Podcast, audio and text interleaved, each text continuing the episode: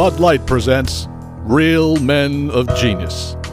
Real men of genius. Today we salute you, Mr. Air Jerusalem sandal wearer. Mr. Air Jerusalem sandal wearer. Why wear shoes or socks when you can parade around in the oldest piece of footwear in history to showcase your unwashed, unkempt foot? Now that's what I call a bunion. When you walk into a room, not only do you make a strong fashion statement, you also bring the aroma of stale corn chips. I hope he brought some chili dip. Even with the adversity of yellow toenails, four inch toe hair, cheese in between your toes, you still rock the Air Jerusalem like a boss. So crack open a cold Bud Light, Mr. Tower of the Toe Jam. You remind us all why we wear shoes every day. Mr. Air Jerusalem sandal wearer. Anheuser-Busch, St. Louis, Missouri. Previously on the C Rod podcast. And we're just sitting there shooting a shit, and he's like, and he's like, oh man, I, I've been waiting for, I've been waiting for pepperoni. And I'm like, what do, you, what do you mean, waiting for pepperoni? He's like, well, because now, you know, it's now it's like pepperoni season. I'm like, pepperoni season? What the fuck does that mean? you know, like it's just so weird. And I'm, I'm like, what, what do you mean pepperoni season? He's like, well, because you know now it's like Thanksgiving and Christmas and like New Year's, like you go to parties and stuff like that. There's like pepperoni and cheese and crackers. I'm like, I know, but you you, you could do it like outside of, of that. like you could do it anytime you want. He's like, no, you can't. I'm like, what do you mean, no, you can't? he's like, dude, you, he's like, this is like the, the, the season for this. I'm like, you're dead wrong. I'm like, I'm like, what are you talking about? The pepperoni season. There's no pepperoni season. It's, not like pumpkin spice. What are you talking about? And he's like, dude, you. He's like, you can only have pepperoni at this time of the year. I'm like, since when? I'm like, do you have pepperoni on your pizza in July? He's like, no, I'm not talking about that. I'm talking about like pepperoni, cheese, and crackers. I'm like, guy, there is no season for that. you can go, you can go to fucking Wawa right now and get pepperoni, cheese, and crackers. What are you talking about, pepperoni season? And now, this week's show. Mmm. Mmm.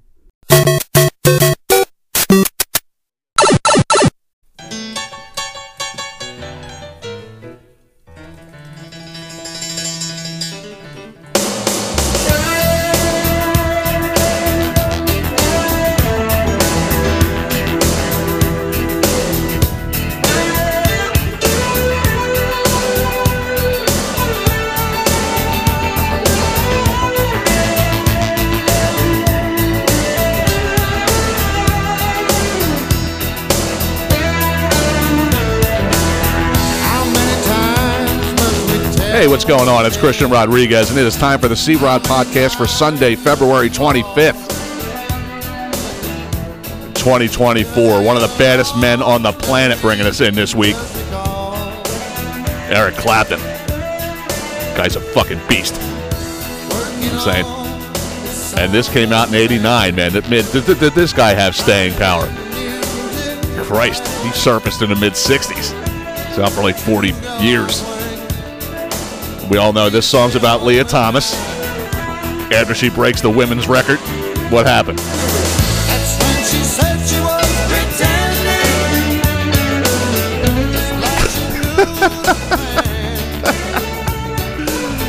Oh man, who broke the record? Leah Thomas and her penis. I mean, before I even get started on anything, really, I mean, how do you how do you jump into a pool to compete with a bunch of women and you know you got a tree trunk between your legs? How, uh, how, how do you do it? And how do you actually like feel good about yourself? Sickos out there, I tell you. But one one of my, you know, here's the thing about Eric Clapton. If you want to know how good Eric Clapton really was. Eric Clapton has been inducted into the, the Rock and Roll Hall of Fame three times.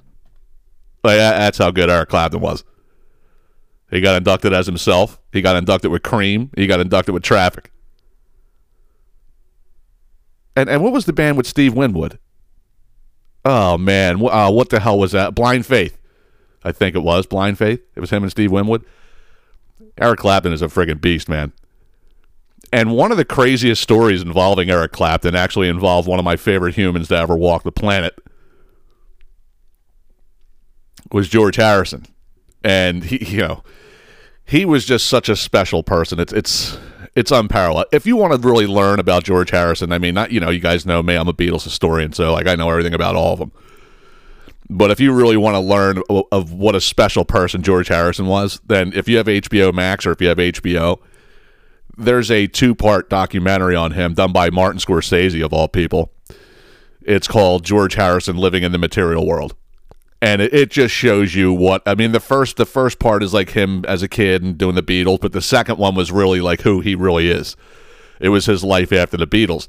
And everybody loved this guy. Like everybody loved George Harrison. He had friends from all walks of life. I mean, he went over to the Himalayas and he was taking acid with the Beatles over there and he met Ravi Shankar and he got into this whole spiritual thing because he was like he was really into like God and spiritual stuff. Not that that's my thing, but he really had a passion for it. And he talked to every walk of life that he could to get as much information that he could because that was what he was interested in. And he he had before I even start this story real quick, and it's not even really a story. I'll just tell you what what exactly happened and kind of just speaks to who he is really but I have this feeling about myself. No matter how old I get, I think I might have said this on this show before, and I've said it to people. I could just never, I could just never put it into words. And and that is is like, as you get older, your mentality, while while it changes, you become more wise and stuff like that. You still feel like a kid inside, like if that makes sense to anybody at all. And I, I can never explain it quite the way that he did. So just just listen to this. It doesn't take long to be from 17 to being 57. 40 years just goes like that. You know, now I understand about 90 year old people who feel like teenagers, you know, because nothing changes. It's just the body that changes. Yeah. Um, the soul in the body is there at birth and is there at death, and the only thing that's changed is the bodily condition. So, you know, um, all this stuff about where, you know, age groups fit or don't fit, or where the music belonging to age groups fits or doesn't fit, mm. is stupid. It's all just in somebody's concept, and all they do is limit the potential of, of the, the marketplace or the audience. is he not like dead on balls? like what what stuck out to me the way that he explained it was you know, he he was basically saying like, you know, the the body is the only thing that changes. Your mentality is always the same. Like I do. I feel like a teenager. He was just saying people in the 90s like they in their 90s they feel like teenagers and i do like did you ever get it where you're like i'm 45 right you ever get it where you just have like a momentary lapse and and you just automatically like you think you're 22 and then it just pops right back and you're, wait no I'm not I'm fucking 40 holy shit how they get to be 45 and he explained that great but here's another thing that was just great about him he married Pattie Boyd and he he he was uh, he was so in love with her and like they were in love with each other really and he was really good friends with Eric Clapton, and then Eric Clapton started taking a liking to Pattie Boyd, and they started having little rendezvous together, and, yeah, and then it happened. And then George caught him one day, and he was like, "What's going on here?" You know, and and then it, it turned out that you know she left him for Eric Clapton, and everybody was like, "Dude, are you gonna kill him? Like, what the fuck?" He's like, "No, he, he can have her." Like he as much as he loved Pattie Boyd. And then there was like a press conference and they're asking him questions about it. And they're like, aren't you just like furious? Like, don't you want to kill Eric Clapton and Pattie? Like, what the hell? He's your really good friend. It's like two people were betraying you. He's like, no. He's like, I'd rather her be with him than some dope. You know, like, fucking dude, that's how Eric Clapton was. Because in his mind, everything in the material world, which is why that documentary was called The, the Material World, is basically it's nothing. He's like he's like this is just crap. He was like he he was all about the afterlife. He's like this is all, which I have a hard time believing, but like I said, he was passionate about it and and that was his thing. So he was he was just an, an amazing person. And Eric Clapton was a great musician, and that's just the way shit was in the '60s. I guess you just went around fucking everybody.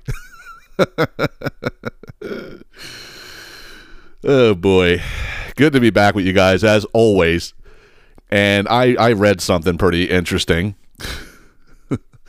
or actually, I saw a commercial. There's that channel, uh, uh, Vice. I think I have Verizon. I don't know if, if Comcast or Xfinity has it, but it's called Vice, and it's a pretty damn. I think I think they do have it on Xfinity too. And it's basically like they have all the dark side of the rings, where like all these fucked up wrestler stories, like you know Chris Benoit and shit like that. But like you find out about a lot of the wrestlers, and then what else? There's like the dark side of comedy, where there's like comedians who you know battled demons and shit like that, and dark side of the 2000s. Like there's a lot of good shit. It's all the dark side, which you guys know I like. so I was watch- I was watching a commercial. I didn't see it yet, and I I think I missed it. So I have to. I tried to type it in on demand. I couldn't find it, so I had to go read about it. Does, does anybody know what's going on with Ron Jeremy? oh, dude, I, I- sometimes people do things, and I just scratch my head. I'm like, why? Like, why would you do that? All right now, Ron Jeremy. And for those of you who don't know who Ron Jeremy is, Ron Jeremy is probably the luckiest man to ever walk the face of the earth. Okay, he was a porn star. All right, not not at all an attractive fella. Okay, he, his dick carried him through life. All right, the fucking guy. In fact, one time Jim Norton, I think he did it in a comedy special, or he may have said it in an interview. He was like, "Ron Jeremy's cock is so big." He was like one time he was like it, it was after the AVNs because Jim Jim Norton like was the one who presented like porn awards and the porn award shows and shit like that because he's a sick fuck, right?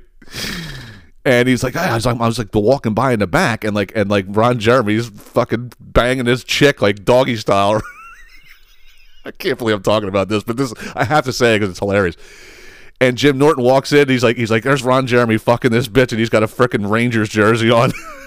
goes, he goes, yeah, that mouth could use a dick in it, right? Said Jim Norton actually went up and did it, right? And and then he was like, and he's like, Ron Jeremy must have known that I was a rookie or some shit, and he was like, and he just he he he thrust it like extra hard, and the girl fucking her head just went all the way up, and and, and she almost cut me with her teeth. And he's like, and that's how powerful Ron Jeremy's dick is. He can injure me with it through a third party.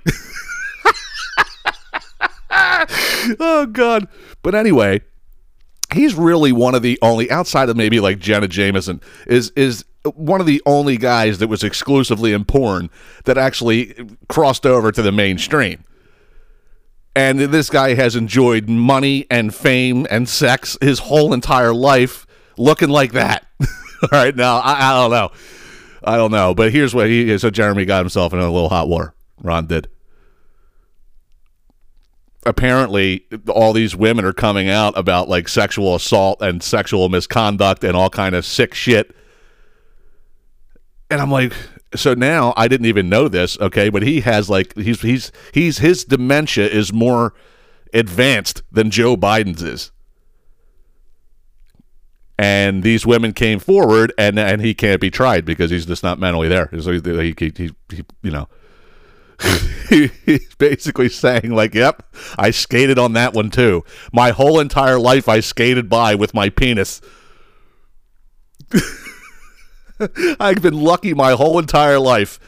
All right I, I, all i did was eat sleep and fuck. And, and, and i had money and i had fame and i had everything. So on my way out all right i'm going to assault some people and i'm going to get away with that too because i'm too fucking mentally unfit to, to be charged right? So, so the, I, and then I get to thinking, I'm like, why the fuck does Ron, Ron Jeremy need to sexually to, need to rape people? You had sex every day of your goddamn life. Isn't that like the mailman taking a walk on his day off?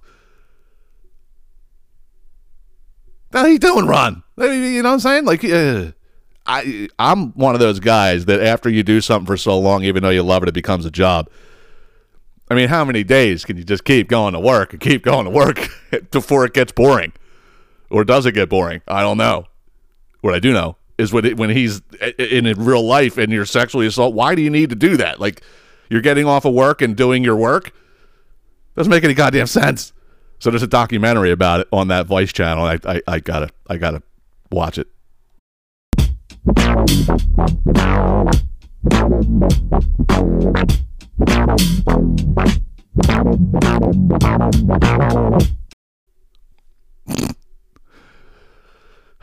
So I got Indian food the other night, right? And I went back to the House of Punjab. Remember, I tried that new place and I thought a freaking shoe bomb was going to go off. These guys are in there with 9/11 prayers. I'm like, oh Jesus, what did I get myself into? All right, I, I went back to the House of Punjab, and I, I, I got to be honest, I didn't have that warm and fuzzy feeling when I walked in. All right, because if you remember me telling you, okay, that was like my fourth time going into that place, and I am the only American every time I go in there. It is all Middle Eastern people, the, the customers, the employees, everything. And I, I'm just like, am I allowed in here? Right? so I ordered a shit, right? And I go to pick it up. I walk in, all right, there's probably the place probably half full all Middle Eastern Indian people. Like like just looking at me. It's like the record skips when I walk. I was like, holy shit, right? So the guy, the guy behind the counter, like he, he I guess he was caught off guard by me or something. I don't know. He's like, he looked at me like, what, what, what are you doing here? it almost like he put his fucking hand on his hip as if he was going to grab a fucking hand grenade. And I'm like, what the hell? What the fuck, dude? I'm just here to pick up food. I'm not here for a jihad you know, the guy, the guy, what, what do you want? Uh, I'm picking up for Christian. He's, and, and it wasn't ready. And he goes, all right, it'll be a couple minutes. Right. And the whole, the, here's the thing. As the time went on, I felt less and less safe. like, dude, can you please, even if it's not cooked, can you just give it to me? I'll go home and finish it off. I, I was not getting a good feeling about it. I don't know what it was. Right? So I'm sitting there, and then like these customers keep coming in, and every single customer was was from the Middle East. I'm like, am I? I I'm really starting to believe. I'm like, I, I think I'm, I think I'm committing a violation of some sort here that I don't know about. If there's some kind of unwritten rule that I'm not allowed in this place, you know, you know, you got all these Middle Eastern people in, and then this spicy Latino walks through the door. you know what I'm saying? I don't know, right? So cu- customers kept coming in, and one common theme. Now, there's one thing I saw I couldn't believe. I don't know why I even looked. All right, but you know, you, you you scale people as they walk into a place, right? And I swear, like the first five people that came in, now they all walked in and got their food, walked right the fuck out. I walked in and they're like, "Oh, we'll start it now." Like, okay, it was like 30 minutes too since I had ordered. And the common theme with all of them, they weren't wearing Air Jerusalems every day. Air Jerusalem sandal wearer. Anheuser-Busch, St. Louis, Missouri. They were wearing flip-flops, eh, all of them, in February. And I swear to God, when I say this, I'm not kidding. I look down because they got gross feet. all of them do. I'm talking about guys. All right, and I've done a whole segment on that on the show before. And one guy had six toes. so fucking weird. I'm just sitting there waiting for my food. I was just like standing there and like allowing people to go by to get to the counter. I wasn't going to be the dickhead standing at the counter waiting for my shit. And they all came to one guy had six toes. It was freaking crazy. But then, then I got really scared. Two guys came in behind me, right? And they were carrying a box. It was like a um it was a long box, almost something that you would store like like you would ship a golf club in. It was like a long, narrow box, right? And and they both come in with it, and they go to like sit down at a table with it, and I'm like, what is that? Is that a fucking AR-15? Like, what's in the box? I gotta know right now, or I gotta leave. right as they started opening the box, the guy gave me my food, but I'm like, now I'm questioning should I, I if I can ever go in there again. I mean, as much as I love their food, I, I, I honestly feel like I'm, I'm at one point in my life I'm going to be taken away as a war prisoner. that fucking place, man. Or a shoe bomb's going to go off, or a hand grenade, or something. Guy's coming in with, with with a box to assemble a fucking assault weapon right at a table. Ugh. It's time for that's fucked up. on today's episode of How Fucked Up is Fucked Up. That's fucked up. Now, this is a revisit because I really don't pay attention to these commercials for what it's actually for. All right, but I need to revisit. Oh, oh, oh, oh Ozempic! You know this this crazy, crazy weight loss thing that it is, and I found out that that's not what it's for. And this actually could have been a what an asshole segment. All right, I again, I don't like when I watch pharmaceutical commercials, you guys know where my brain goes. I, I never, ever, ever focus on what they're trying to say it's going to fix. You know, I'm I'm more I'm a very, very uh, grocery. Uh, I am paying attention uh, to uh, the side effect. I want to know what the side effect uh, going to be. So I watch a very closely. and and Joan Shingang, Sh- I'm going to pronounce it, Shanga Ko-. And I did not know. I did not know. And I wa- and my my buddy Matt, I think when we were playing golf, he said he started taking it. But he's uh, he he takes it for what it's actually for. I had no idea. Like I had no idea it was for diabetes. I thought that they were just marketing this as like this miracle weight loss drug and everybody started taking it.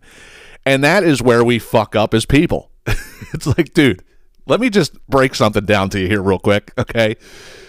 Every fucking medication that you're going to take, all right, even even if it's for something that's going to be that's going to fix something in you, it's going to fuck something else up with us side effect.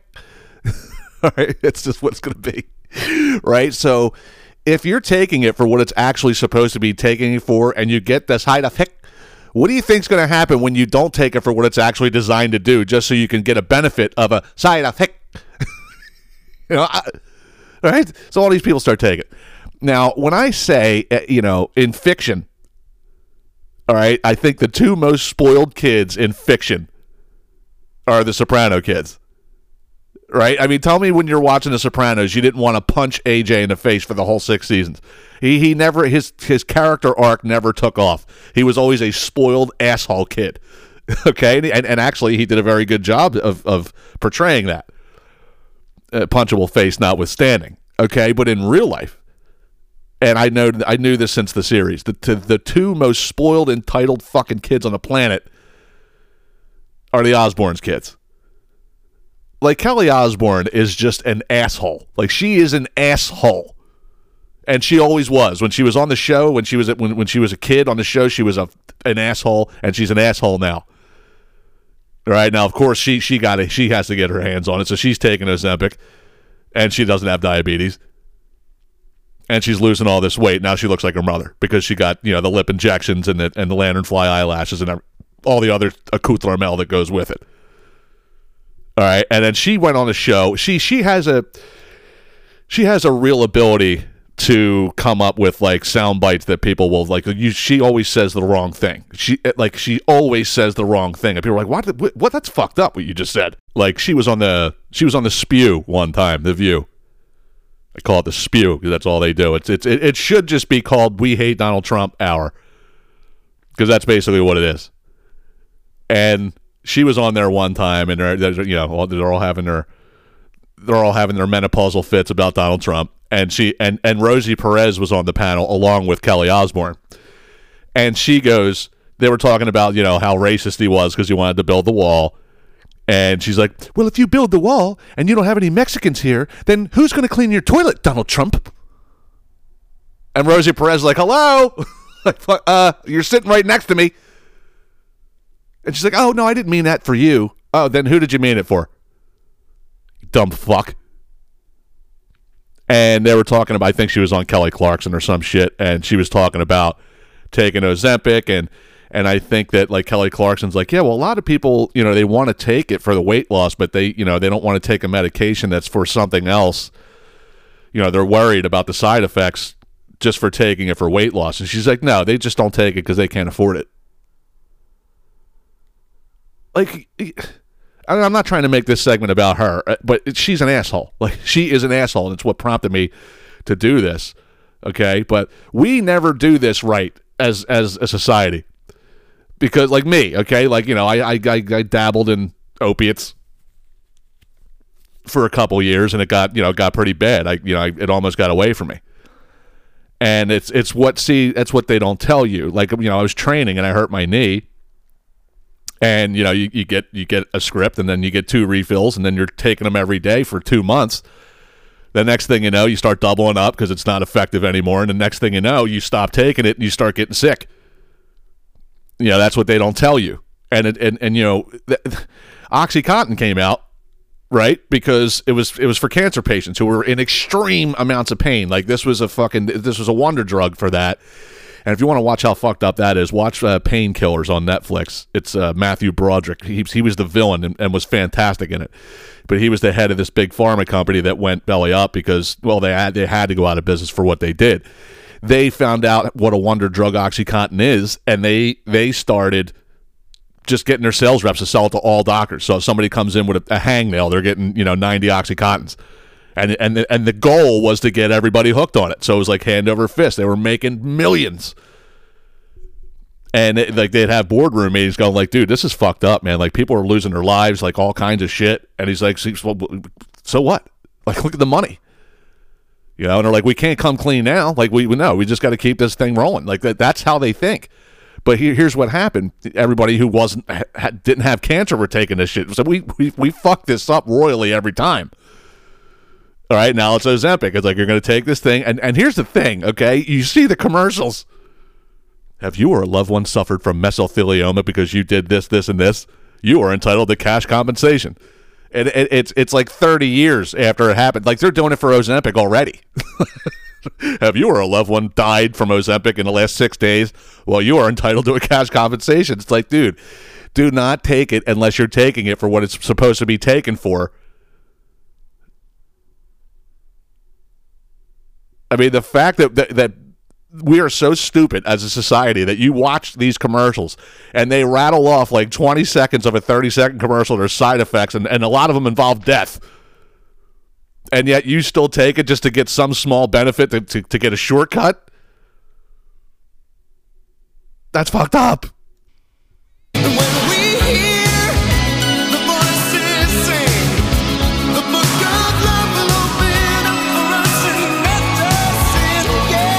Sometimes you got to stop and smell the roses, you know?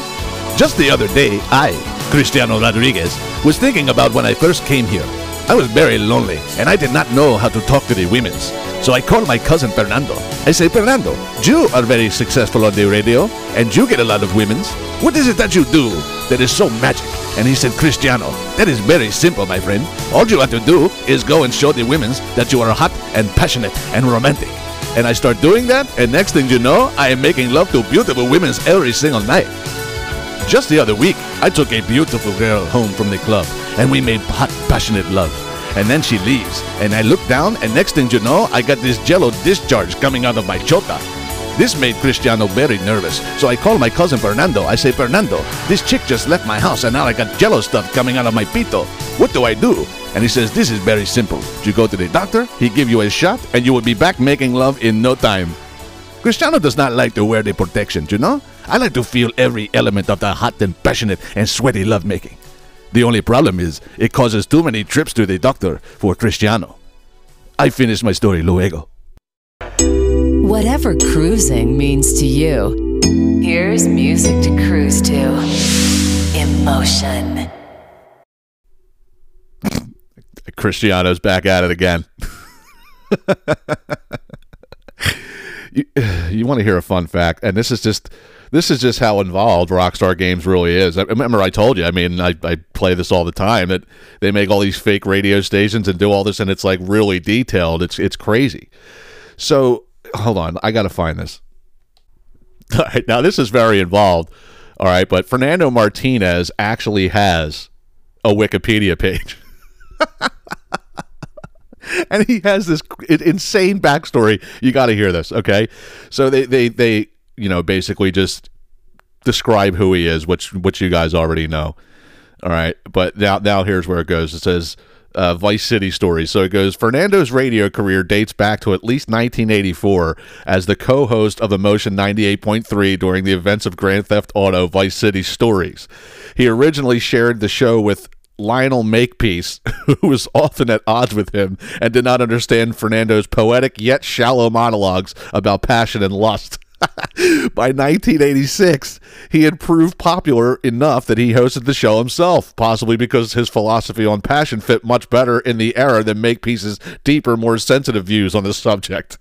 Around this time, Martinez also did a commercial for Medallion Man, which was advertised on radio stations throughout Vice City, which that that's a real thing. At one point, he details how during one of the visits to the Malibu Club, he happened up he happened upon a lonely woman and introduced her to an Englishman named Kent Paul. Remember this snooty kid Paul or something like that, right? And and thus realized that he had a gift for bringing people together, possibly foreshadowing his future business venture. Sometime after 1986, he was fired from Emotion 98.3 and forced out of Vice City for unknown reasons. He then moved to San Andreas, where he became the improvised host of Lonely Hearts on WCTR after hijacking the show from then current host Christy McIntyre in 1992. this is fucking nuts. This is a fictional character. All right. He resurfaces in 2001, running a program in Liberty City called Fernando's New Beginnings, where husbands relive or relieve the stress of married life by getting uh, a mistress. He is interviewed on Chatterbox FM by Lazlow. When asked about his ethnic background, he says he is Latin, but later claims that he is from upstate Liberty. Lazlow eventually gets fed up when he realizes Fernando's New Beginnings is nothing more than a brothel. and ends the interview by yelling, You're just a cheap pimp from upstate. Get out of my studio. this is awesome. The ear this early installment feature about Fernando not really being Latino was later retconned, whatever that means, and he eventually became explicitly stated as an uh, immigrant from Latin American country. Um, in 2008, he resurfaces again in Grand Theft Auto episodes from Liberty City as the host of episodes exclusive radio station Vice City FM in Liberty City. He admits that he has several children, is a registered sex offender, not allowed within five miles of a school, and he has a sexually transmitted disease. I wonder why that's. Why he knew what to do when he when, when Cristiano had that discharge coming out of his chota. By, 13, by 2013, Fernando is once again living in San Andreas, again for WCTR. He has his own program called The Fernando Show, where he is seemingly trying to give up his outdated and sexist womanizing ways and trying, though very frequently failing, to respect women and treat them as something more than just sex objects. It goes on and on and on and on and on. I mean, it's at the end, it says in GTA 5, Fernando reveals that he is actually an illegal immigrant that got out of the United States by outrunning a speedboat, presumably referring to the country's border patrol. He is one of the honored celebrities on the Vinewood Walk of Fame. I'm fucking done. I, I mean, how the hell you you have a whole fake DJ and do a whole fake radio thing for for a video game, and then he actually has a Wikipedia backstory. That is that is just golden in my opinion. And I do got to let you guys know something. I- Well, I'm hearing it, and I know this might be the last show that I do on on this interface. I uh, I I I, can hear the channels blowing again. Like I'm starting to get all distorted. That's why I was saying I was having a problem with my microphone at the beginning. So that'll be another 300 bucks just flying right out the window. Me and my buddy, uh, I'm going to tell you about this on the other side. Me and my buddy Matt, uh, you know, got dinner and drinks the other night, and we were talking about that. He's like, "Dude, you got to fucking, you got to learn how to do this in 2024," because he knows how much time this takes me and uh, like in the last like four or five weeks, I've been having all these errors that were costing me hours of time, and I it's just, just got to stop. I, it's got to stop. So that's not an MP, that's a YP, but I f- figured I'd just you know let you know that. But I am up against a break here in week two of the new agreement in the 90 minute shows that you've had for the last 25 episodes anyway. what an asshole. Get off my lawn. The regular shenanigans that we normally get into. Make sure you keep it locked right here on the C Rod podcast. Don't go away.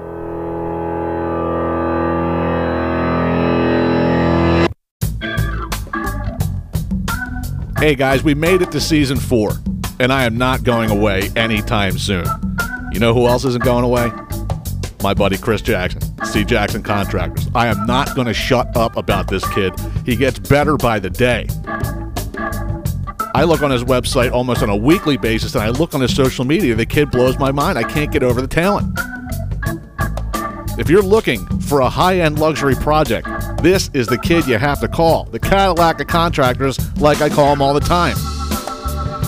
Whether it be general custom carpentry, handmade tables and benches, we know the thing, you know the thing. We've heard previous commercials here. I don't have to sit here and gloat about the guy. He's the best there is, and he's the best there is for a reason. Take them one call, build it right the first time, and it'll last a lifetime. Call my buddy Chris, the Cadillac of Contractors, cjacksoncontractors.com. Call Chris today. Tell him I sent you.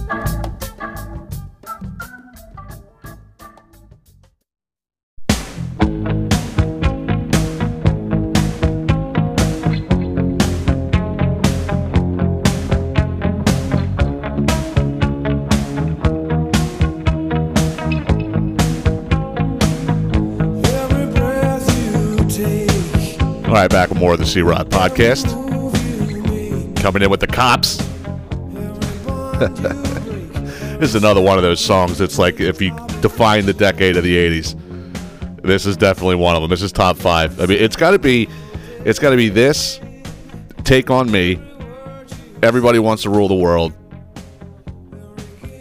and I'm drawing a blank for the, to fill out the top five of songs that just define that decade. The police are great. Kind of reminds me of um, this is a pretty obscure show that was on HBO about 15 years ago or so. So it was called Flight of the Conchords, and it. it was about this like two man novelty band from New Zealand, and and they come to New York to try to like make it big, and they're just they're just all they're they're just gullible idiots. It, it's so fucking funny. Like it is really a it's obscure type of humor. It's very dry humor, but it is hilarious. And then they got this this band manager from New Zealand. He works at the New Zealand consulate. Oh my god, the th- the shenanigans they get themselves into is just so funny. And, and like, and the one guy, like the guy who plays bass for them, his, his name's Jermaine and he's such a goofy looking guy. Like, i- i- like Google Jermaine Clement, then look at the guy's face. But I'll tell you what, man, he is the he is like the most confident ugly dude you'll ever see in your life. It, it's a funny ass show, but anyway, there was one episode where it's like another two man band comes along and they're they're, they're rivals. And then their their band manager, because the man, dude, the manager Murray is he's fucking hilarious um, he he was sitting there like he, was managing both bands, and they and they're sitting there in the same room, and they're like, "Well, maybe you should form like a super group." He's like, "Yeah, form a super group. You could be like the policeman." the policeman. no, but the police are great, man. Sting is just awesome, and like I said, that that song was definitely a big one in that decade for sure. I told you guys before the break I was going to let you guys know. I mean, this isn't no big elaborate story. I just wanted to, you know, me and Matt got together and we went to this place I'd never been. Uh, The only thing I actually ever got from there was pizza because, again, as you guys know, when I first moved to Norristown, I was looking for like you know the best places, and th- this place, Nippers Pub, hands down, yeah. So I went and got a pizza from them, and it was fucking bar pizza. Like, it's like, have you ever, have you ever like gone anywhere outside of a one mile radius of where you lived your entire goddamn life to call that the best pizza? So anyway, we we we get in there, right? And I'm looking at the menu, and it was like, it was seafood dominant, which you know, in a bar, I'm like, that's kind of strange, you know, admit, or maybe it is, maybe it isn't. I don't know. It's very rare I see that. I, I'd say about like 60% of the menu is seafood. So my buddy Matt, so the, the kid's taking our order, right? And, and my buddy Matt orders seafood gumbo, right? And the, and the kid, immediately, the, the kid's like, oh, great choice. Fucking great. Like, that was a good move, you know? And I'm like, okay, can't wait to see this right? So and then he asked me. I had a I had a um, a surf and turf po' boy, right? I told him that, and, he, and he, I got nothing. I'm like, what am I, chopped liver? I also a good choice. I'm only kidding. But either way, all right. Now this kid brings this thing out, the gumbo that is. All right. Now eh, they emulated what what fancy should have been, but the, the way they served it was hilarious.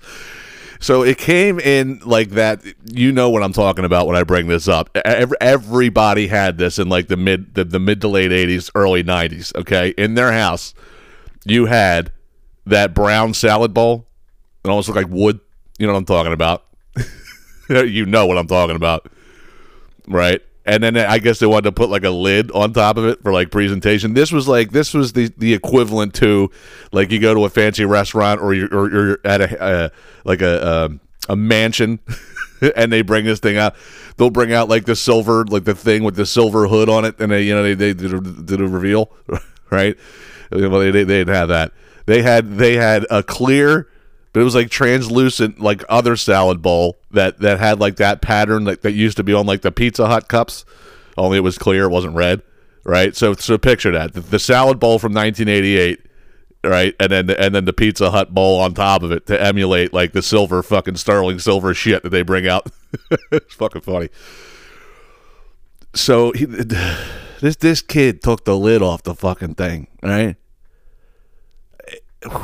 When good choice was the understatement of the year. I mean, it had like clams and oysters and fucking shrimp and all kinds of shit, but it was like you could tell it was almost like off the boat that day. Like it was like, wait a minute, this this freaking hole in the wall pub in Jeffersonville, PA, and I mean, it looked delicious, right? I mean, according to Matt, it was. He, it was, it was. He had to get a side of rice just to fill it out. Like it was. It was enough. Oh my god, it was crazy.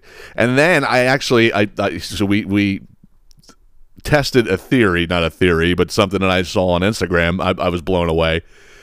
I was talking about Heinz ketchup the other week, and and how that guy was a sicko when I was talking about the milk guy. Like like, what were you doing?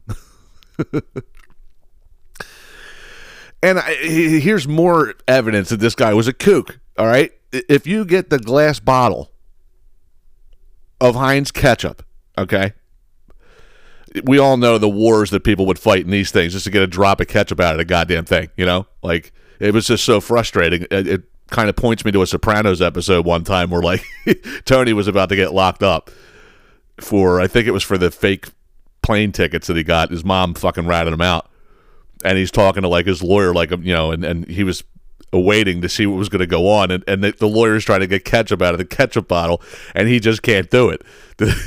he's doing everything he can. He's driving Tony nuts because Tony's like, "Come on, man! Like, am I going to jail? What the fuck?" And this guy's trying to get ketchup out of a goddamn bottle, and Tony grabbed it in frustration. He's wrestling with it. But there's a little, you know, a lot of you might know this already. Matt did, but there's a uh, the number 57. You ever see the random number 57 in, in- on the glass bottle of Heinz ketchup? It's just like on the side, like randomly. You're supposed to tap that with your finger, and and, and the ketchup will start coming out like a sieve. And I'm like, who the fuck thought of that? Like, who thought of that? And and and tested it, made it work. And why a 57? But now, when you have the the upside down plastic bottle of ketchup, you know what I'm talking about? The Heinz bottles, you sit them on like the cap. Yeah. Well, if you if you put, I couldn't believe this actually worked. If you put your like your finger and your thumb on the sides of the bottle and you press it in and hold it for like however long you hold it. All right. When you let go, however long you held it is how much ketchup is going to fucking naturally drop out of there. So if you hold it for two seconds, you get two seconds of ketchup. Hold it for four seconds, you get four seconds of ketchup. It's like, who the fuck thought of that? And who thought of the 57? For the love of Christ.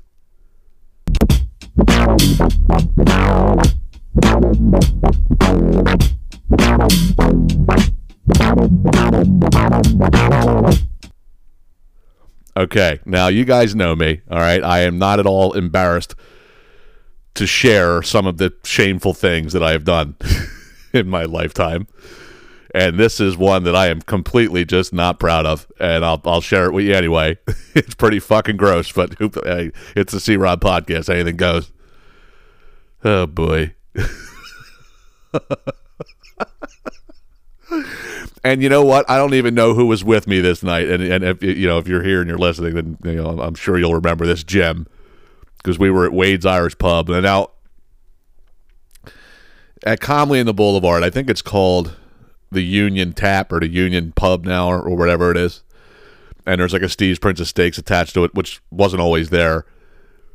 But I mean, that place has gone through. I mean, it was Paddy Whacks, like I used to play there every Wednesday night when it was Paddy Whacks. And then, um, what else was it? It was Chili McPhillies for like a hot second, and then it was Wade's Irish Pub. Now, when it was Wade's Irish Pub, Wednesday was the day. It was it was Dollar Mug night. They had a band, and it was like all it was all people that you knew. It was all like St. Martha's Ryan people, like Archbishop Ryan people, and you know you would just go in there, and it would be like shoulder to shoulder. Like it was it was always a good time.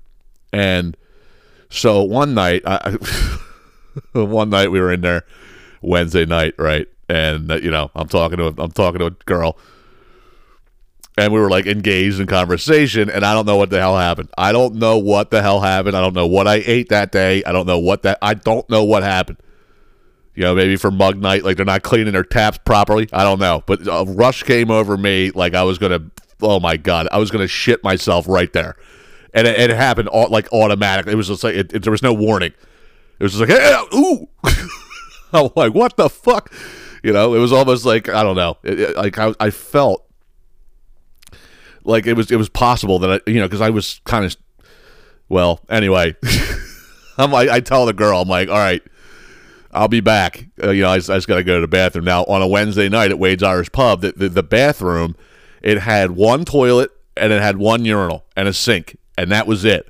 And the place was like, like I said, shoulder to shoulder. So, you know, there's a, a long ass line of people, and I, I oh god, and the line is like basically in this very narrow hallway to the point where you can have a line and you can have the people who are coming out of the bathroom to like go the other like you know it's like a two lane thing.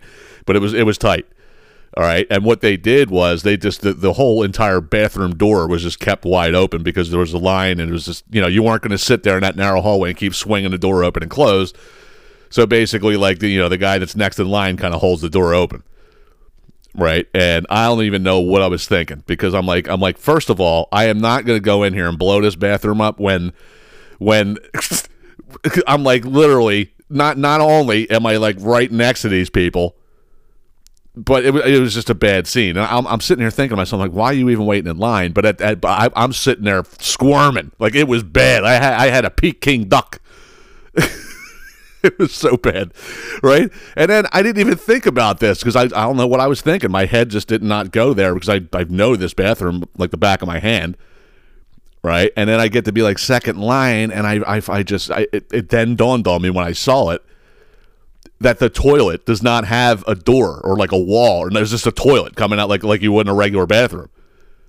And I'm like, I am not going to go in here with like people in the same room as me with the whole door wide open while everybody can sit here watch me taking a shit.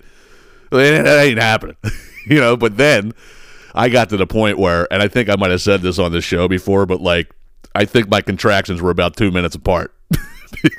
That's how I measure it. You ever get it like that, where like it gets really, really, really bad, and the next thing you know, it just goes away for like three minutes, and then it comes back, and you're, and you're like, oh my god, the contractions are three minutes apart. You know, when that gets down to zero, it's it's time to go boom. So I'm like, all right. Uh, Now, meanwhile, this girl's waiting for me. She's waiting for me. I'm, I'm about to fucking have a mudslide. So I, I, I, when I saw that and remembered, I'm like, there's no way I'm going in there. I'm like, but I don't know what I'm to do. I, I have no idea what I'm to do. So now I'm fighting my way through back people trying to get back to this girl. And I, I was basically to go up and be like, listen, I'm sorry. I got to go home. Like I was to figure something out. I don't know. Right. So I'm trying to fight through these people. Like I said, we're sardines. We're neck and neck. And then I got to a point where it was it, like the contractions came back. I'm like, oh fuck, man, I'm in the middle of this. And I'm like, am I just gonna like let this rip right here, right now? And eh, oh, God, I I didn't know what to do. I did not know what to do. I was I was I was out of ideas. I'm like, well, just keep in mind, okay, if you did that and you literally shit your pants right now in the middle of this floor, all right, you're going to clear this whole place out. like everybody's going to go and they're going to know it was you. In fact, I was wearing khakis that night. Not the best choice of fucking clothing. right, I'm like, oh no. Right, and I'm, I, I was seriously debating it though. I'm like, you know, I'm to hear a lot of shit about this uh, because I know like half of the room right now, but you know, you got to understand. It's you know, shit happens quite literally. All right, it's it shit happens. So I'm like, you know what? Just for the just for courtesy's sake, I will go shit my pants outside. like I will I will make my way out the fucking door. All right, because like you could smoke in bars back then. It wasn't like you, people were outside. Like if I would have went outside and shit myself, nobody it wouldn't have been nobody around. So I go outside, right? I finally fight my way outside. And and I, I walk out and I'm like, I'm really about to do this. I am really about to shit my pants. You know, and it wasn't like I was gonna walk back in. What was I gonna do? Right? So I as soon as I walk outside, I looked over yonder and I, and I saw the dumpster. And I went, Oh, uh, I know what you're thinking. Did you shit in the dumpster? No, I did not shit in the dumpster but I went behind it.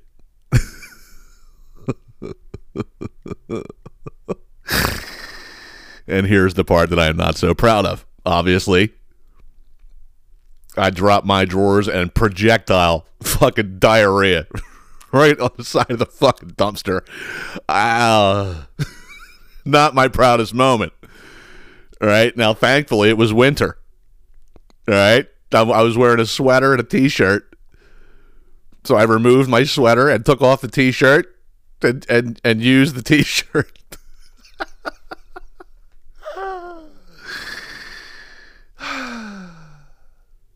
I went back in, right back in the game, like nothing ever happened.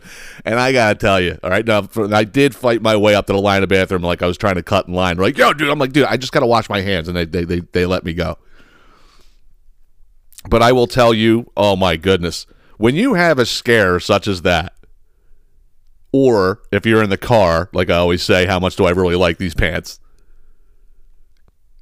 And you're debating like that and you, and you feel like it's like there's no solution in sight and then you finally get to fucking go you feel like a million bucks when it's over i oh god i was i was thanking my lucky stars i'm like oh my god i feel fucking great Oh shit! I, mean, seriously, okay? It's it's it, it's a disgusting and embarrassing thing to do. But what would you have done? What would you have done? I want to know. Would you have sat there in front of like like picture this, you're taking a shit and right next to your face is somebody's dick because the urinal is right next to the toilet. All right, and, and each person's coming in and they're watching you on the fucking toilet, and and and the, the door's open so half the bar can see you. Would you do that? Would you have shit your pants in the middle of the floor? Or would you have done the courtesy move and go outside and then and then discover a dumpster and actually get lucky? What would you have done? I had no choice. I got no choice. I got no choice. I got no choice. Period. okay, and that's that. It's time for the get off my lawn segment for the week, so here it is.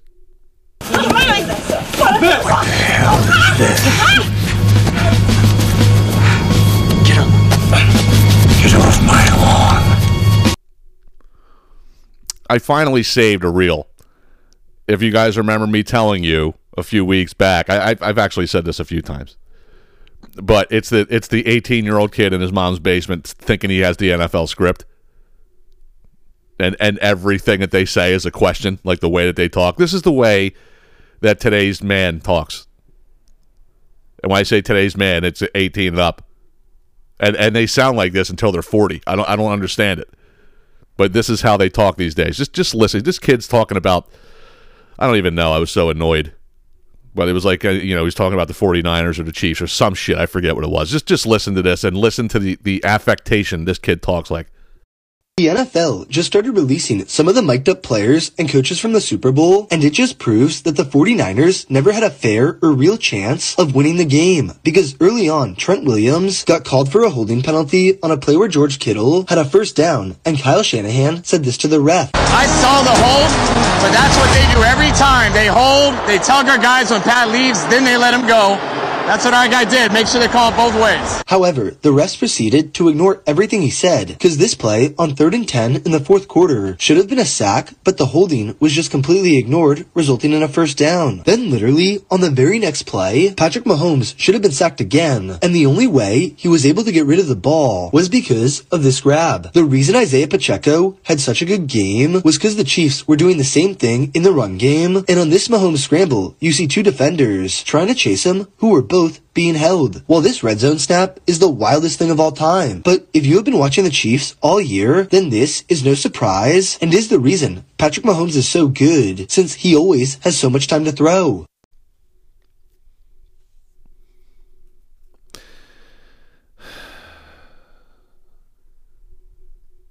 The reason Patrick Mahomes could make this throw was because he had so much time to throw.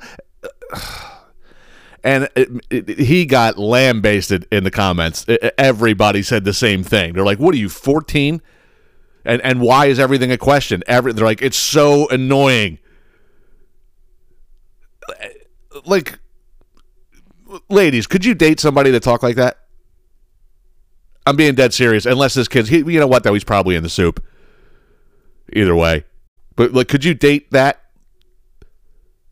You go out to dinner.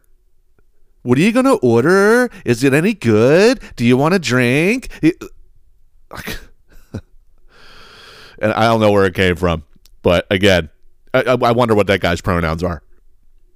Thank you.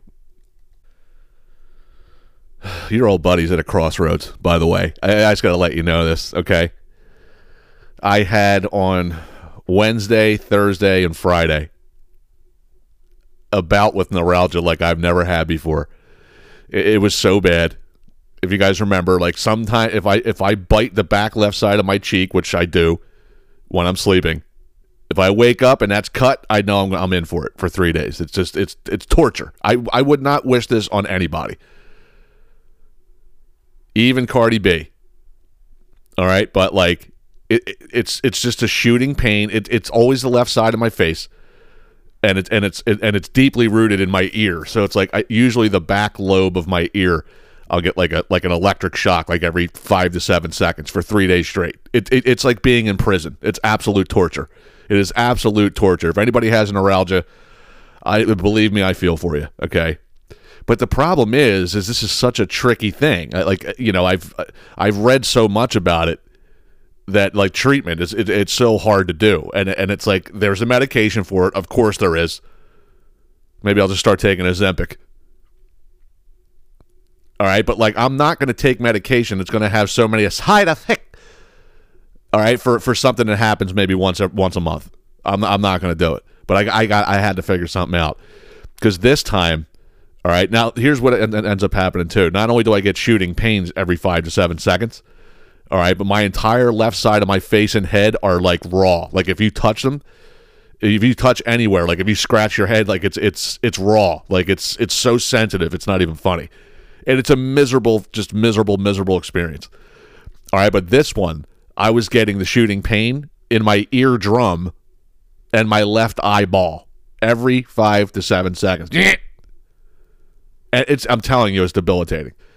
So I, I I texted my sister. My sister's a doctor, so I'm like, you know, like what I, I I can't take this anymore. Like I can't take it. I, I'm not taking medication. Like, is there any other way? Like, what can I do? And she goes, all right, well, go to a doctor and get a referral to a neurologist, and then they're going to order an MRI, and then you go back for an MRI, and then you go back, and then they treat it with Botox. And I'm like, wait a minute. I- Just and this is why America is so stupid. Okay? Like why do I got to go to a doctor to get referred to another doctor who's going to fix my problem? To get a, an MRI that I got to come back and then I got to go back again. I got to go five different places to to to, to solve something I want to solve right now. You and I know you people out there know what I'm talking about. Like you need an ear, nose, and throat guy like yesterday, and it uh, yeah, well she's she's booked for four weeks and that okay i get it. Maybe they're in demand. But what i'm trying to say is like why do i like why do i got to go to a middleman? Why do i got to go to a family doctor and, and have an appointment and do the whole fucking thing just to get a piece of paper to go to like can't i just go direct to that guy? And, and order an mri like it's a pizza. Like you got the machine right the fuck there. What do you mean you got to order it? It's stupid. And then after that and then and then and so here's the thing. I said well what, what does that do? You know you just like they jack you up with botox and you never get it again and she goes, no. Like when, whenever you get symptoms, you go in and get Botox. I'm like, wait a minute. Let me see if I got this straight. I, I can only get the Botox while the problem is happening. So what? What? How's that going to go? I get. I so let's say I get neuralgia on Monday and it's going to be gone by Wednesday. What am I going to do? Call on Monday and be like, hey, can I get some Botox? Yeah, uh, we can get you in in two weeks. Two weeks. You, you get what I'm saying? Do you understand my my my gripe here? It ain't like I'm just going to stop by. Hey, I need a quick shot. No, it's not going to happen. So it's like I, I I'm I either I don't know what to do. I like because I'm at that point now where it's it's it's like being a prisoner. It really is. Like I can't explain it any other way. It's absolutely crazy, and I don't know what to do because like that is I'm telling you, man. It's it's it's nothing that you want in life. Trust me in all my time moving around as a kid, it was always the same thing. It was be the new kid, make friends, do all that, and then when you finally get settled in to the point where like you got a group of friends and everything's good, we're moving. Happened every time. All right. Now there was one scenario where I was in a school one year and then we left after that year and I went to a different school for a half year and I ended up returning to the other school. This was second grade.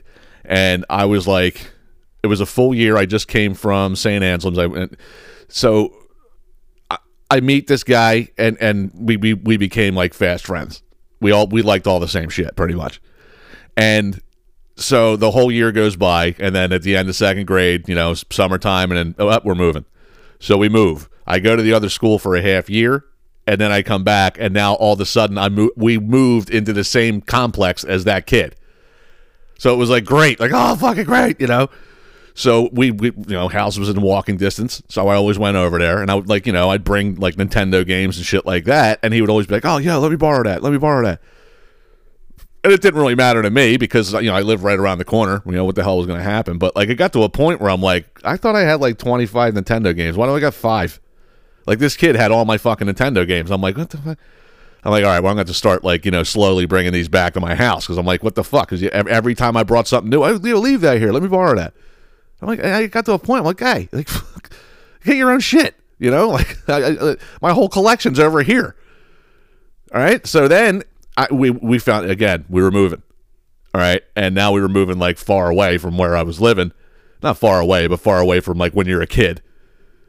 Right. So like that last week, I, I'm I'm hunting this kid down. He was dodging me. Like I told him I was moving, he he started dodging me. I'm like, you motherfucker. I'm like, this this this dude's gonna think he's gonna sneak away with 20 of my fucking Nintendo games. You got another thing coming there, pal. You know, so I, I I would knock on his door every single day, and he would have like the mom or the brother or the dad. He always had a gatekeeper. I could never find a guy. Right, so we moved, and I, I I never got my games back. So so one day, we happened to be like in the neighborhood. It was either me and my yeah, I think it was me and my dad. We happened to be in the in the neighborhood. I'm like, Dad, can we sw- swing by this guy's house? I got to get my shit back. And my dad was like, Yeah, because I, I paid for him. you know. So I knocked on the fucking door, and his dad came to the door, and he he was like, I'm like I'm like, where is this, where is he? He's like, I don't know where he is. I'm like, all right, well, here's what's gonna happen. He's got like 20 of my fucking Nintendo games upstairs. I'm gonna go get him right now, and he wouldn't let me in. I'm like, this motherfucking cocksucker. I'm like, okay. He's like, well, what are what are the, what are the games? I'm like, just tell them to me, and I'll I'll go get them. I'm like, you're not gonna know. There's 20 of them. You know, so he he he leaves me at the door, goes upstairs, and comes back down five minutes later. He's like, I don't see any games anywhere. You're gonna have to come back later. I'm like, you fucking motherfucker. I like he was in on it. All right, I'm, I'm like, eh, so I never got these games back ever, ever. Okay. Fast forward to 2001, like 15 years later. Uh, it was way way more than that. It was like 25 years later. I'm sorry, 20 years later, somewhere around there. It was a long fucking time. All right, and that was when they had an open mic at the Andalusia bar every Wednesday, and I would go up and play in the open mic. And then the band that hosted it was like, "Yo, like come with us." And I was like, "All right," and I started you know playing with them. So we were there every Wednesday night, and then like kids from the neighborhood always hung out there. And I, I saw that guy. I saw th th this dude. I, I haven't seen him in uh, 20 years, or, or like I said, close to that you know, and we're sitting there talking. I'm like, you motherfucker. I, I'm, I'm like, I, I tried to get those games for him, blah, blah, blah, blah, blah. And he came up with some bullshit thing. I don't, I don't even remember what it was. Right. So there was a guy in that group that, that lived right next door to the Andalusia. He had like an apartment and we would all go there like after the, after the gig and we would just, you know, drink beer, smoke weed, play guitars and all that kind of stuff. So I was playing something and I had a capo and I put the capo on my guitar. Now capo is, is basically like a clip. It's almost it's, uh, think of like a chip clip, right? And you put it on the neck of the guitar to change like the, the tuning of the guitar. Like so, meaning if you're tuned to like E, which is standard, if you put the fret, if you put the cable on like the second fret, now you're in F sharp. So it, it- you know what I'm saying? It would just hold that note so you can play different tones and shit like that. But so I'm playing with that, and and and he, and he I couldn't believe this. He goes, "Yo, that capo is pretty cool." He's like, "Yo, let me borrow that, man." I'm, you're still doing this? You're st- okay? Uh, let me give you the capo, and I'll never see it again. Uh, fuck you, guy. And, and you know what? Like I would I would hate to be that guy because you develop a reputation. Like he's he's got sticky fingers. Like what you know, if he asks you to borrow something and you let him borrow it, you ain't getting it back. Like that's that's not that's not something you want to carry around with you. I guess he didn't care. But I even said to him, like, do you you really are asking me a grown man now? You're not a kid. You can go take fifteen dollars and go buy your own fucking capo. You're asking me to borrow it, and I haven't seen you in twenty years. I have no idea where you live. I don't have a phone number. I got nothing. Oh yeah, here you go. Take it. Fuck you. Fucking fuck you. I just can't believe there's people in the world like that, man. I really don't. So more Oak and Hamilton fun that we got going on here. I can really hear it in this microphone now. Not the microphone, but the interface. This will be the last week I do it on this because it's starting to get chopped up. Like the channel's becoming blown like it was last year, if you guys remember. So I'm going to have to go see that idiot at Sam Ash and drop another 270 bucks. Man. but you know how I always like, you know, Mr. Talker on your cell phone in public, right? And they and around here it's just what they do. They walk down the street, they have conversations. Sometimes they even have it on speaker. You can hear both things. But it's it's always something. So this guy had a had a call coming in and put it on speaker. Listen, listen to this. Hello. Hello. What happened? This Mr. Nueva York? Yeah, that's me. What you matter? Yeah, I'm calling regarding your credit card payment. Listen, my friend, I'm not paying that shit. What do you mean you're not paying? I'm not paying that. Ch- that's free money. How you want me to pay that free money? That's not free money. You send me the credit card with three thousand dollars and I spend it already. How you want me to pay you that money I already spending? Stupid. You have to pay. Have you paid last month? I not pay last month. I not pay the month before that. I not paying. I not paying cheap. Wow. Listen, we're gonna have to do something about this. You can do whatever you want. Call Barack Obama. I don't care. Listen, can you give me your house phone number so I can call you in your house? I'm sorry. I, we, Oh, ahí no te gusta. So why you calling me in my house to bother me? My friend, is that your money? Is it going to your pocket? listen, listen. We have to make this happen right now. I don't care. Do whatever you want. no, no, that's that's an Instagram reel that really didn't happen in front of my house, but it does all the time. Call Barack Obama. I don't care. You give me your phone number. Oh, that is great. That is freaking hilarious. It is time for what an asshole. What an asshole! Now, this week's asshole is is twelve feet below me as we speak. Everybody knows Stanley. He's been brought up quite a few times on this show, and he's just he's uh, he's I don't know. He's harmless, and he's an I guess he's a nice guy, right? But I'm so sick of the fucking, you know, I, I like I'm, um, everything is expected to be done for him. It's like like the like my landlord and and the previous tenant in this place. Like they treated him like he was disabled. The guy walks 52 miles a day. Okay, he's capable of doing shit. But as you guys remember, I told you in the very early episodes, it was like that when the tenant was showing me the place, she's like, yeah, you know, every time I go out, I just you know knock on his door, text him, see if he needs anything. I'm like, I ain't fucking doing that. Like, you know, I don't- work for you. I, I, I never got that. And then if you guys remember, the one time I had to get I had to get a key made. Like uh, we had a new, it was a new lock on the Bilco doors outside. I had to go get a new key. He was like, "Yeah, can you go get one for Stanley too?" Like, what, what, what the fuck is it with this guy? Why can't he do anything? He's sitting there by himself right now, wearing a mask in his living room. And not to mention the, the, the disgusting smells that come into that stairwell from whatever. I mean, the guy the, the guy eats spinach like he's Popeye. It's always like like I said, you go down there, it's like it's it smells like spinach and sour milk. It's fucking gross.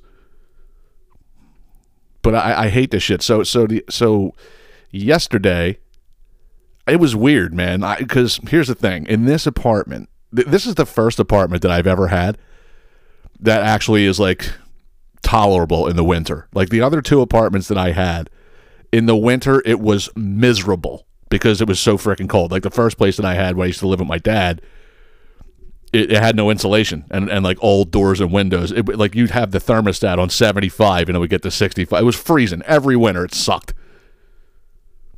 And then the next place had like 12 foot high ceilings and electric heat, which it, it just did not, it wasn't enough.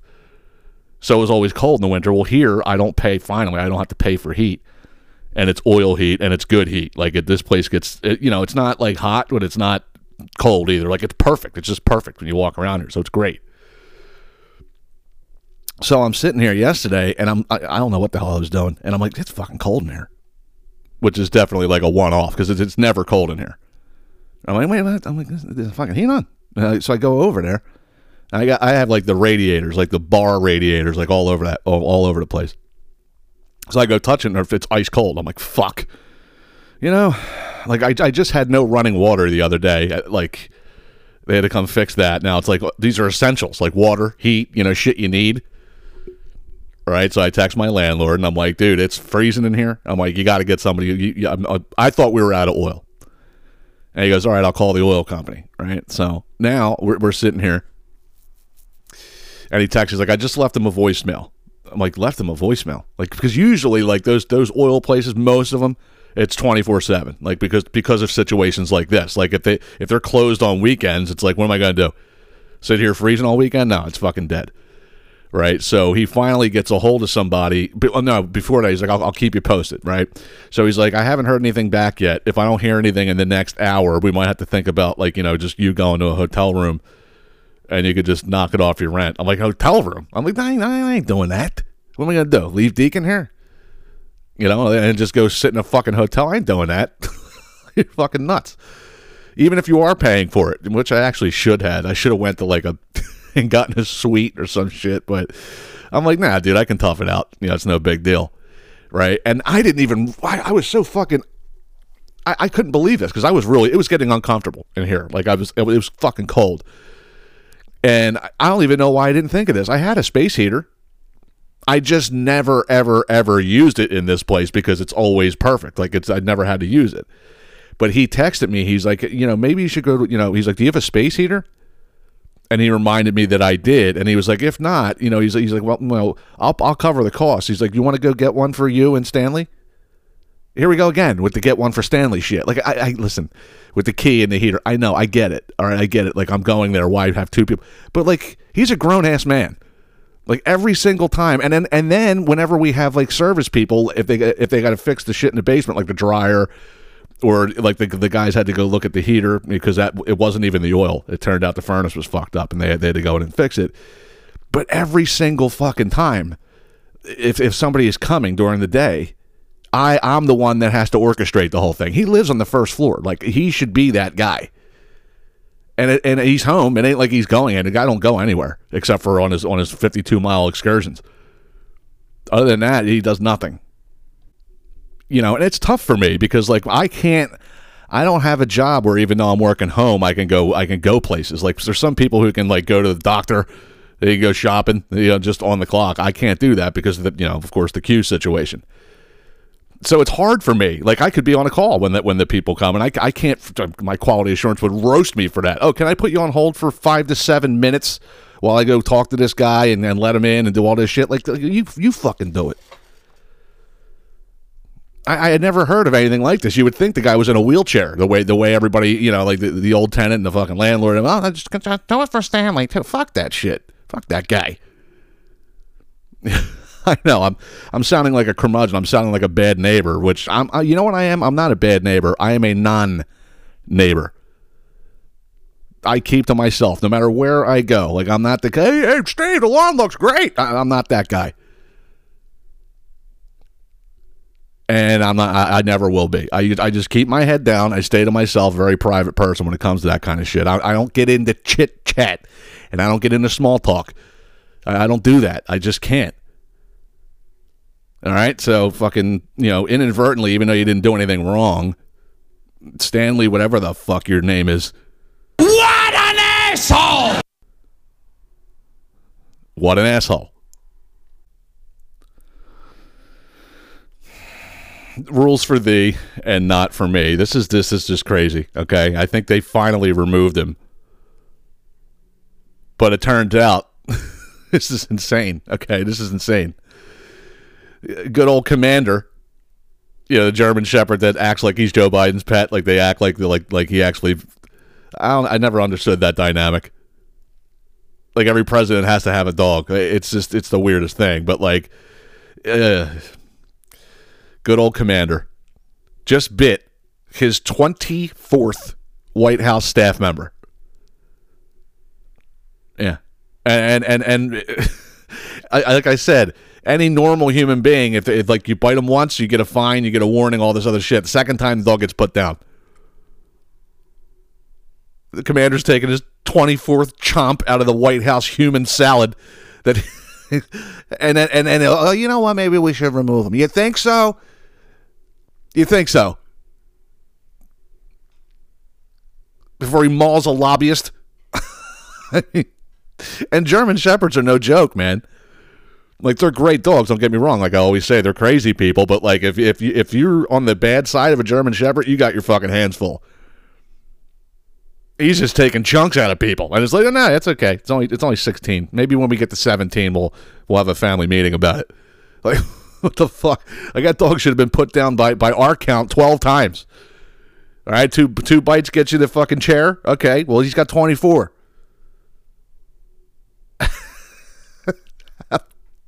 I mean, really, 24 people. Like after the second one, like everybody else, it's like, look, man, it, it, even two, you could be all right, dude. It's two, three strikes, you're out. You bite a third person, that's it, dude. Dude, He, he's just going down having snacks every goddamn day. 24, and and now you remove him. It- you know, everything this guy does is wrong, and and no wonder Taylor Swift is endorsing him. No wonder she's endorsing him. 98% of her songs are about her picking the wrong guy. It's Kismet that she that, she fucking endorses him. Like I said, you're oh, you're the one. You're the one that's left. Fucking commander biting people. Jesus Christ. So Google came out with this AI thing. and they reneged because it, it, was it, it was so fucking stupid. You could tell who like set up the the algorithm for this AI. All right, it was basically like Google images of history, but they were like AI generated, right? And I get you know because Google is so into DEI. This is ridiculous. Okay, they they all right. If you Googled when this thing was active in that platform, if you Googled like George Washington, he was black if you Google like, any historical figure, everybody was black. it, was it, it, sparked outrage. People were like, wait, wait a second. You know, it's bad enough. See, here's the thing. This is what they're trying to do. Like they, they want to erase history. And they want to like just redo it the way that they, they see fit with diversity and inclusion and all that. It's like, look, man, taking down all these statues and all that other shit, like, oh, there's so many statues that have been removed, like from history. And you know, listen, like if if it's a statue of somebody that was like a, a, done did a bad thing or whatever it is, history is there for us to learn from it. If you erase it, then you just basically can say whatever the hell you want, and then you can just start brainwashing people and whatever. But you got to keep that shit there. And now, and now you're doing this AI thing, and, and any historical figure that you it was dude, it was George Washington was black. I saw the picture. It was funny as shit. he looked like Samuel L. Jackson. he looked like Samuel L. Jackson in fucking Django. Like,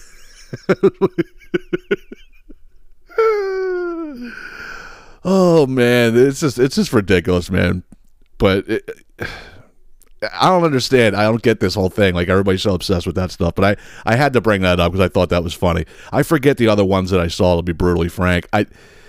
It was a woman in history that became black. It, it was a couple. I think FDR was black. It was all kinds of shit but it was funny and and, and, Google just like ah you know on second thought we'll have to take this down to, you know clean it up a little bit. No how about you just put it away forever? You create AI history too dickheads. I thought about something the other day that I that I did. What an asshole. What an asshole I was. When I when, you know when I was doing the bar thing like in my in my 20s and oh god I used to get fucking shit faced and I, I, uh, my buddy Dave, we were working at Lee's Hoagie House together. I told you about this guy before.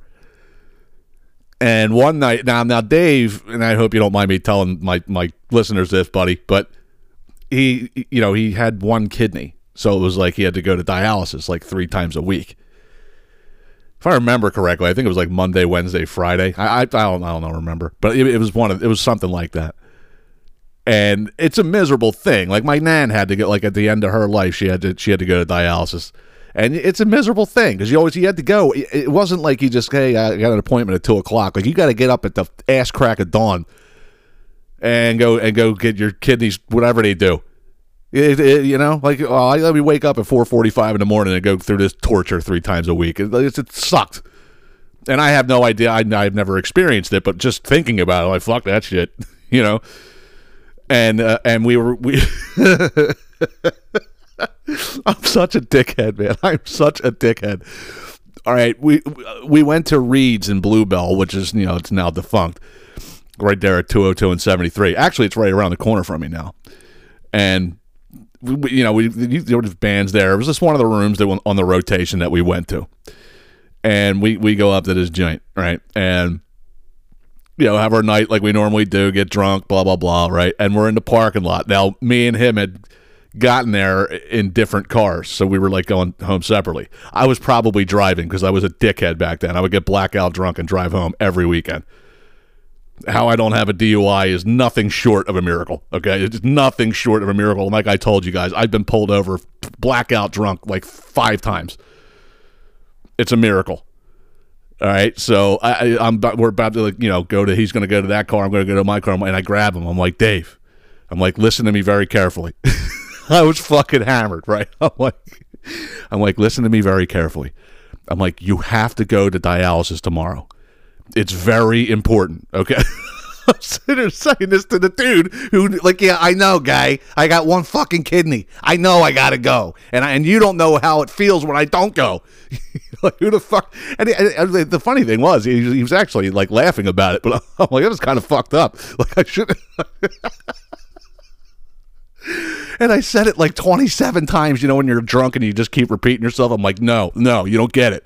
It's very important. I'm telling him, like, you don't understand how important it is. You got to go. Like, I- I am such a fucking asshole. But that was, I think that was something, we, my God, we brought that up for, for years after that. It was like, I, all the time, like, Dave, you got to go to dialysis tomorrow. It's very important. And saying it 37 times in a row. Sorry about that, buddy. I was young and drunk. I, I, I don't know. It was fucked up. well, it turns out I'm still a drunk, but I'm very well in control of it. okay. But oh man, what did I have? I, I have one thing I did want to talk about real quick. Oh yeah, this this this is this pisses me off. You ever have that person? All right, and, and I, my buddy, my best friend Jay comes to my mind at the, at the very first time because he is he is stone cold guilty of this. He does it all the time. Did you ever fucking all right? Did did did somebody ever call you, right? And you missed the call, but you missed the call and you realize you missed it like three seconds after the like it stopped ringing, and you quick call the person back and they don't answer. What's up with that? I, people do it all the time. What the fuck? Hey, you know what I'm saying? And then, and then you'll call them back like five minutes later and still nothing. It's like, wait, what did you die? And it, so you put the phone down, like, I'm fucking dead. What what is that? Jay does it all the time, and and there's you know people out there that do that. I'm like, why do you do that? It's like the uh, almost. Uh, here's the one that this is one that grabs me really bad. I don't I don't like this at all because this is a person saying that I can't trust you. All right, to read or return an email, so I require it that everybody sends me a red receipt back. Fuck you. like you're basically you're basically implying that every person that you send an email to is irresponsible. Uh, make sure you send me the red receipt. I need to know that you know you're doing your job. Fuck you. How about this? If I don't return it, you you might know I read it. You might not know. It's none of your goddamn business. Red receipt.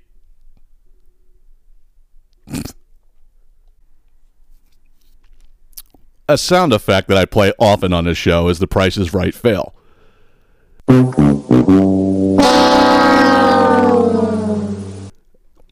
And, you know, everybody knows this. In fact, there's a a meme that says like, you know, the the, the stay home from school starter kit like say like sick.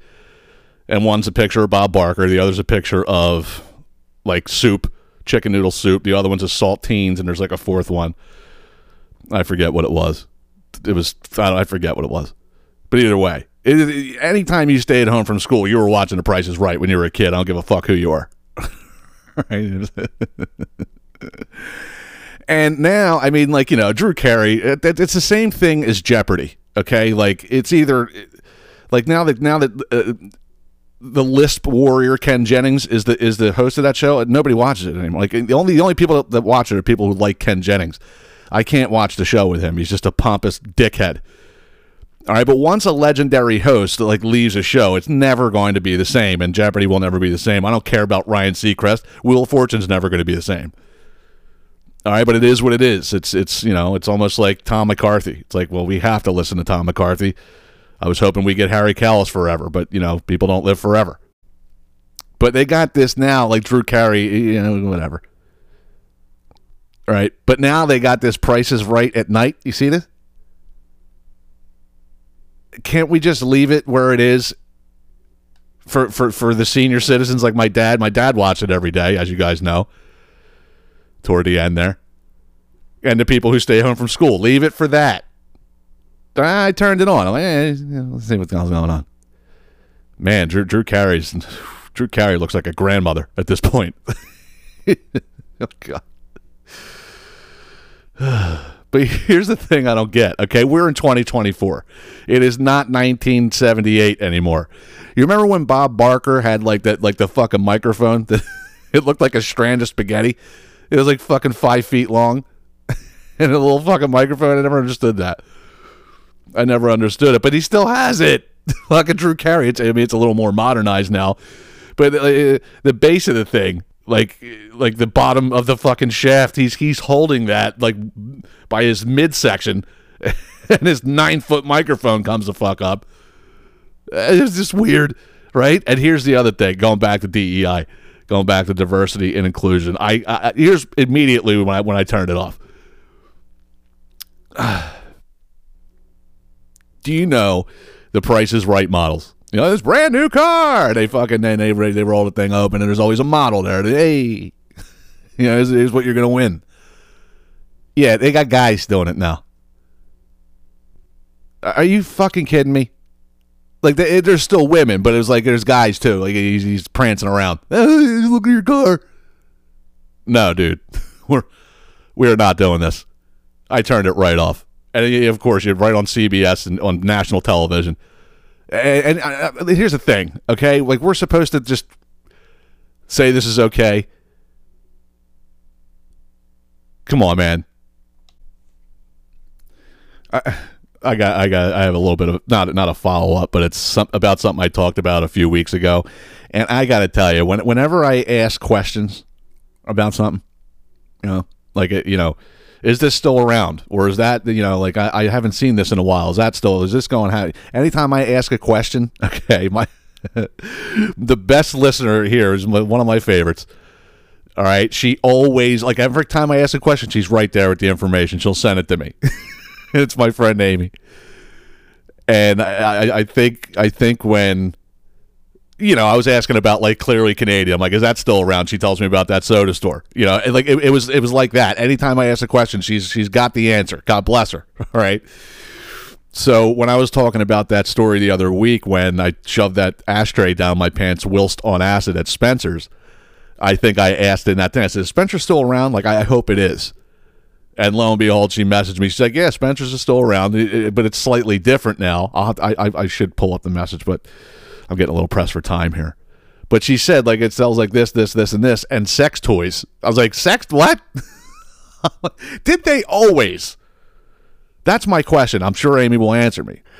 But didn't did or did they not have like that blockbuster slash West Coast video beaded door in the back? You had to be 18 to get in, and there's a bunch of dildos in there. Like look like looks like Uncle Elroy's room. And next Friday, That's something else. Cause me and my sugar get real nasty in there. damn, Unc is a freak. but did they do that now? Or like, if they did it back then, then okay. But I mean, like, when did you just like decide that you're going to open up a new wing and start bringing in dildos and pocket rockets? I don't know. Help me out on this. I, I and like I said, I know, but probably Tuesday or Wednesday, I'm going to get a message from Amy. Yep, yeah, they, they they did it all the time. All right, but they only had this, this, this. oh God, you know, if you guys remember me telling you, this is going to be the craziest year of our lives, and things are already happening that that that are already proving that, and we're only not even two months in. All right, now any any anybody who was who was affected by the AT and T crash the other day. All right, that that's that was a test run. that, that was a fucking test. Yeah, okay. It was solar flares that did it. Yeah, okay. Solar flares. Yeah, but the, the solar flares are smart. They know they know to target one server. AT and T. That's it. No Sprint, no T-Mobile, no nothing. okay, yeah, it was a solar flare. Uh huh. And that's going to be another push for climate change. But that was more of a test of how can we live without the grid? Can we live off the phone? Th- that's a test run, as much like they did with COVID. you know what I'm saying? Like, okay, let's see if we can get them to wear a mask. Okay, we did. All right, that's full full blown now. Okay, let's get uh, you know I'm saying go through the whole thing all the time. All right, but it, you just find it a little bit weird. That's the first time that's ever happened, right? Yeah, it was a solar flare. Solar flare did it. Okay. Same. It's the same thing as if we keep giving them their money, our money, they could they could lower the world's temperature. Okay. Yeah. Shut the fuck up. My God, that's that's fucking that's a miracle. AT and T is just down. Okay. I, I said this in passing before, and and Matt Matt again said it when we were out the other night. Like I, I said something from like way back in the day. And he's like, "See, fucking steel trap. You don't know where your goddamn wallet is." I know, I know. I got to work on that, but I, I thought about this because I said it in like a, I was doing a bit one time and and I said it in passing, but then you you think about it, and it's just a saying that does not need to be said ever. All right, now again, oh this I told him this story, this exact story. He's like, yeah, see, you, you're still trapped, but you can't do this. So it turns out, all right, I, I I've been trying to get into the habit of putting my wallet and my keys on my end table in my living room. This way, I'm about to, you know, if I'm going to leave, I go right there. I know where it is. And I've been doing actually not too bad with it, but sometimes I'll, I'll let things slip through the cracks, right? So I'm going to leave, and I, I forget where I was going, but I was going to leave, and I'm like, you know, feeling around. I go to the place where my phone, my uh, my wallet, my keys normally are, and my my keys are there. My wallet was not. I go, yeah, here we fucking go. you know, I'm like, all right, again, right? So I, I tore the fucking place apart. Okay, I'm lifting the couches. I, I did everything. Okay, just like I did every other time I lose this fucking thing. You think I'd learn by now, right? So I, I'm like, I, I was sweating. Like this, is how bad it was. I'm, I, I was, I was flipping things upside down, and right. So I'm like, I, I, I have no idea where it is and I'm like, let me just, all right, let me just go down to the car just to see if it's there. And I, I went down to the car, and lo and behold, it's sitting right on my passenger seat. I'm like, and I just spent like an hour. I don't know, no joke, no joke. I'm not being facetious. It was on my, it was, I was looking for it for like a fucking hour, and I'm just like, dude, what the hell is wrong with you? But the saying that that should never ever be said Okay. I mean, you could think about this across the board and it should never be said. Okay. As I'm flipping the furniture all upside down and getting everything into a frenzy, I'm like, I am not in a fucking mood for this shit. okay. That phrase never needs to be uttered, ever. In what scenario were you ever like, I- am not in the mood for this shit? And, and like, that, that was, that's rhetorical. Like, you don't have to say that. You know, like when, when am I ever in the mood to lose my wallet and look for it for an hour? It never happens. All right, kids are misbehaving. No, I'm in no mood for this shit. When are you in the mood for your kids to misbehave? you know what I'm saying? Any like apply it to any time in life. I'm telling you right now. And if if you the next time you say it, you're going to say it subconsciously. It's just going to you're going to blurt out I'm I'm in no mood for this shit. Let me know when you are in the mood for any of that shit. And that's all I got for you guys this week. okay? That, it's the truth. Is it not the truth? All right. It's. I mean, you're never in the mood for something that you're not in the mood for. Why would you be in the mood for? Oh, I'm. I'm. You know what? I'm in the mood to wet the bed. okay. Sure. Man, I'm gonna have to. God, I gotta. I gotta replenish this book here. I used a lot of a lot of my bullet points today. Let me see how many I used. One, two, three, four, five, six, seven, eight, nine, 10, 11, 12, 13, 14, 15, 16, 17, 18, 19. That's 19. That's way more than I normally use. All right, so the cache is getting a little light. It's looking like our military now. I gave all my bullets to Ukraine.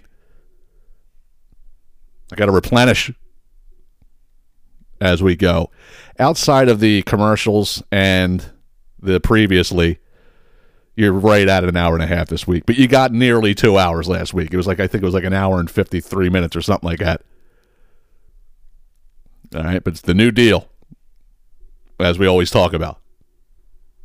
Need to get a hold of me, Christian at the CRodPodcast.com. You can get me on Facebook Messenger, or you can text or call me if you have my number. And as always, the C Rod podcast is written, mixed, mastered, and produced by yours truly. If you do text or call me and I miss the call and I call you back and you don't answer, I ain't ever fucking calling you again. so there's that. And I can already tell, like this this thing is shot. This interface is shot. So this will be the last show I do on this get to go drop another 300 bucks and get a new one. So i mean my buddy tony moved into an apartment and i got to go check that apartment out sometime. So if you're listening I, I you know what? And tony's behind and here's how i know. I hadn't heard anything about the acom party thing that i did last week. So i know he's not caught up yet because he would he would definitely text me about something like that especially since it was for his birthday. All right, but like, bro, I got to get to your, I got to check out your new apartment, but you got to teach me how to do this, this thing, you know, like on a computer, so it, it doesn't cost me 15 hours. I mean, Matt really put that in perspective for me. I knew I had to eventually do it, but like, I saw the look of concern in his face. He's like, dude, you got to fucking, you should, you know, he was like, it was the look in his face. This is why he's so great. like he's genuinely concerned about it. Like he, the look in his face was like, dude, I don't want to see you waste your weekend every weekend because I'm, you know, I'm doing it on Saturday. I'm spending about four hours on it, and I spend another four to six on Sunday. It, it, it's like my whole weekend. I gotta, I gotta cut this out now. As long as I know I can get the same, you know, sound quality and all that, I'm good. But I'm, I'm, I'm tired of blowing channels. I'm tired of things being erased and having to do it all over again. I'm tired of all of it. I don't want to do it anymore. I just want to just just talk and then add my drops and that's it.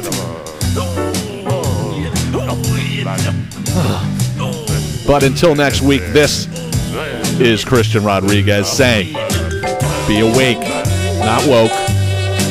Beat your fucking kids."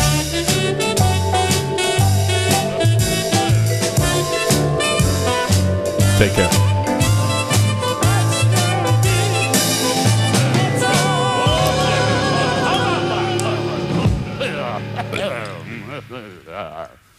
the bad.